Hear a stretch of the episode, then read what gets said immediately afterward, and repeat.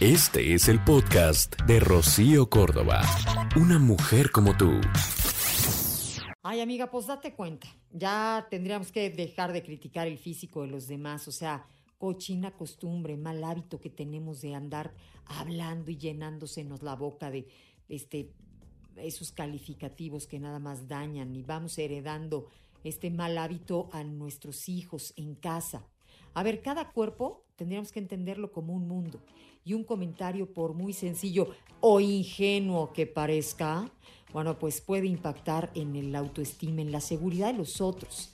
Han habido algunas figuras públicas como Demi Lovato, Selena Gómez, Adele, Billie Eilish, muchas artistas que han platicado de los problemas de la autoestima que han tenido por miedo a mostrar su cuerpo. Sufrieron problemas de salud por tratar de aparentar ese cuerpo perfecto y esto deriva de los comentarios que muchas veces recibimos por parte de la familia, de los amigos, de los enemigos, de posesos haters que este, se mueven en pues en ese mundo bajo en donde no existe la empatía, ni la calidad humana, ni los valores, ni, ni esta conciencia por eh, cuidarnos entre nosotros.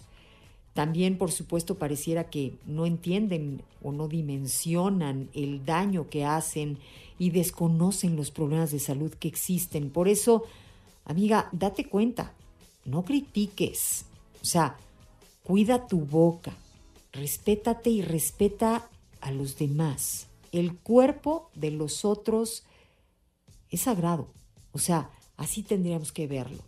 En fin.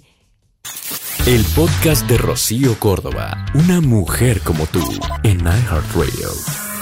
iHeartRadio.